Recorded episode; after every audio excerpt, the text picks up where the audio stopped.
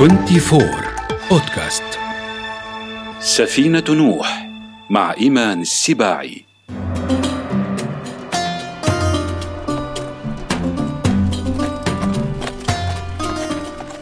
عشرات السلالات والأجناس من هذه الكائنات الفريدة التي لا يكاد يخلو منها مكان على الأرض.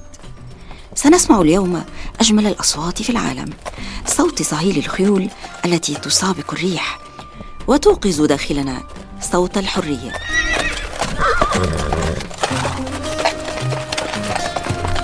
هذا بودكاست سفينة نوح من 24 وأنا معكم إيمان السباعي.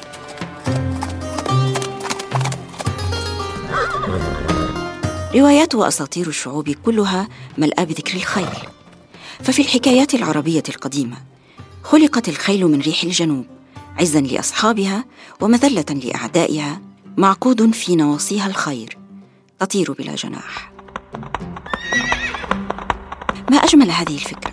فحقا حركة الخيول الجامحة تشبه الطيران بلا جناح. هل من هذا الخيال جاءت تسمية ابن الريح للفرس؟ هل من هذا المعنى نشأت الأساطير المدهشة عنه؟ سمعتم عن بعضها لا شك. إحداها تقول إن في لشبونة تدير الأفراس وجوهها باتجاه الريح فتخصبها. فتولد من هذا اللقاح مهار تمتاز برشاقة بالغة. وهذا يأخذنا إلى الحصان الطائر بيجاسوس حصان الأساطير المفضل لدي. من يصدق أن أجمل حصان في الأساطير وربما في الواقع أيضا قد خلق من جسد ميدوسا أكثر مسوخ الأساطير الإغريقية قبحا ورعبا.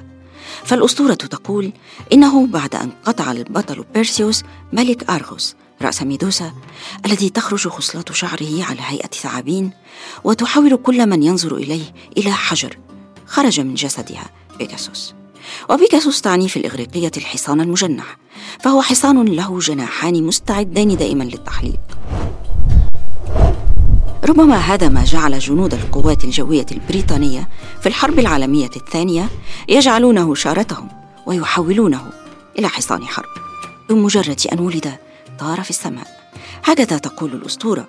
وتخبرنا أيضا أنه ارتبط بالإلهام.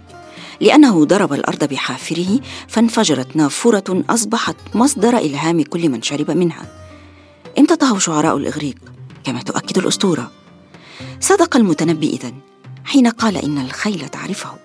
لأن الخيل تعرف شعراء العالم جميعا. لكن هل كتب شاعر عن الخيل مثل أبي الطيب؟ هل أنسنها أحد مثله؟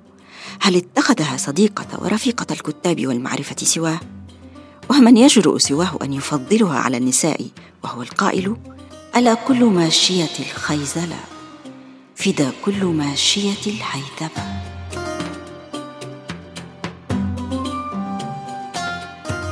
قبل المتنبي كانت الخيل سلاح حرب وبعده صارت رفيقة درب.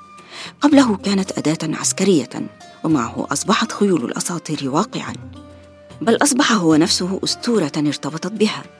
فيصف خيله في إحدى المعارك بأنها تكاد لا تطأ الأرض لكثرة القتلى. فخاض بالسيف بحر الموت خلفهم وكان منه إلى الكعبين زاخره. حتى انتهى الفرس الجاري وما وقعت. في الأرض من جثث القتلى. حوافره. ما هذه الصورة الأسطورية يا أبا الطيب؟ وكالمتنبي يا أصدقائي افتتن شعراء كثيرون بالخيول العربية الأصيلة نقية النسب التي جعلت صحراء الجزيرة العربية أقل وحشة وتباهوا بها في معاركهم. فلولا الفرس لما وجد الفارس ولا وجدت الفروسية أسطورة العرب الحقيقية التي نشأت منتسبة إلى الفرس فكانت امتدادا لصورتها في الأساطير. والفروسية مجموعة من السمات التي ينبغي للفارس أن يتسم بها وأولها الشجاعة والقوة. فالجبان ينفر منه المجتمع العربي.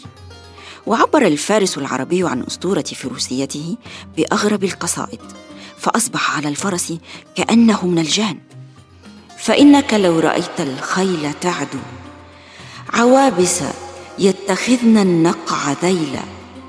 رأيت على متون الخيل جنا تفيد مغانما وتفيد نيلا.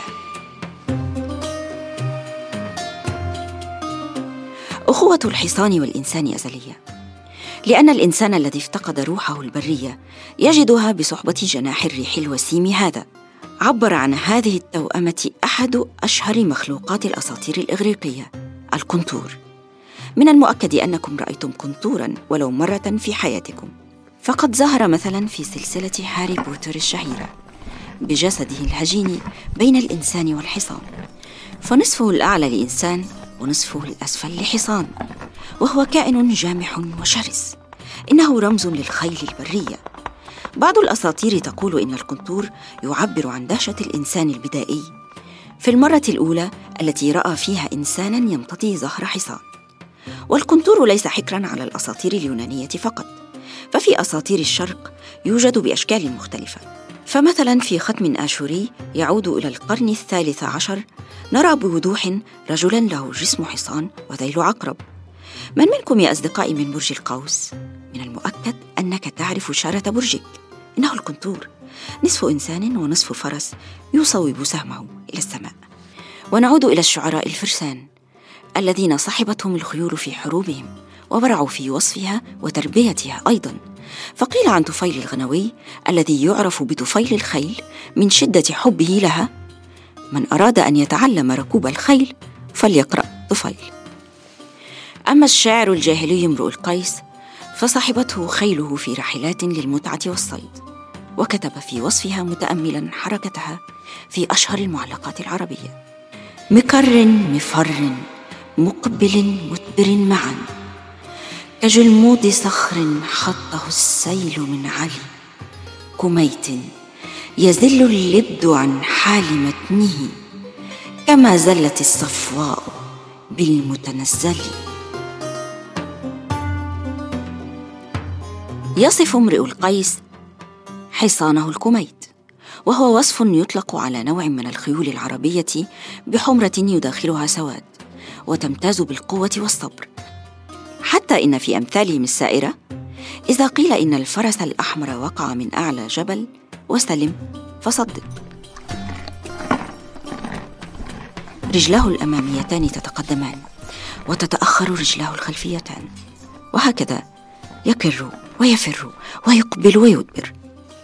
حركة الخيل لم تلهم امرأ القيس وحده ففي عام 1878 قام المصور البريطاني إدوارد مويبريدج بصناعة أول فيلم في التاريخ مستلهما حركة الخيل وذلك عن طريق دمج مجموعة من الصور لحصان يعدو لتظهر كأنها حركة واحدة وذلك باستخدام كاميرات التصوير المتعدد في فيلمه The Horse in Motion. تصوروا يا أصدقائي أن شاعرا جاهليا لم يعرف كاميرات التصوير كان صاحب فكرة أول فيلم في التاريخ. ألهمه بها حصان عربي في الصحراء.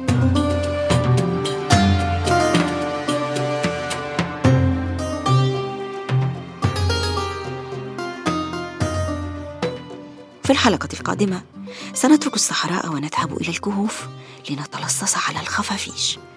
الخفاش لا يعيش في الكهف فقط لكنه يفضله لأنه يسهل عليه عزلته في أمان. تابعونا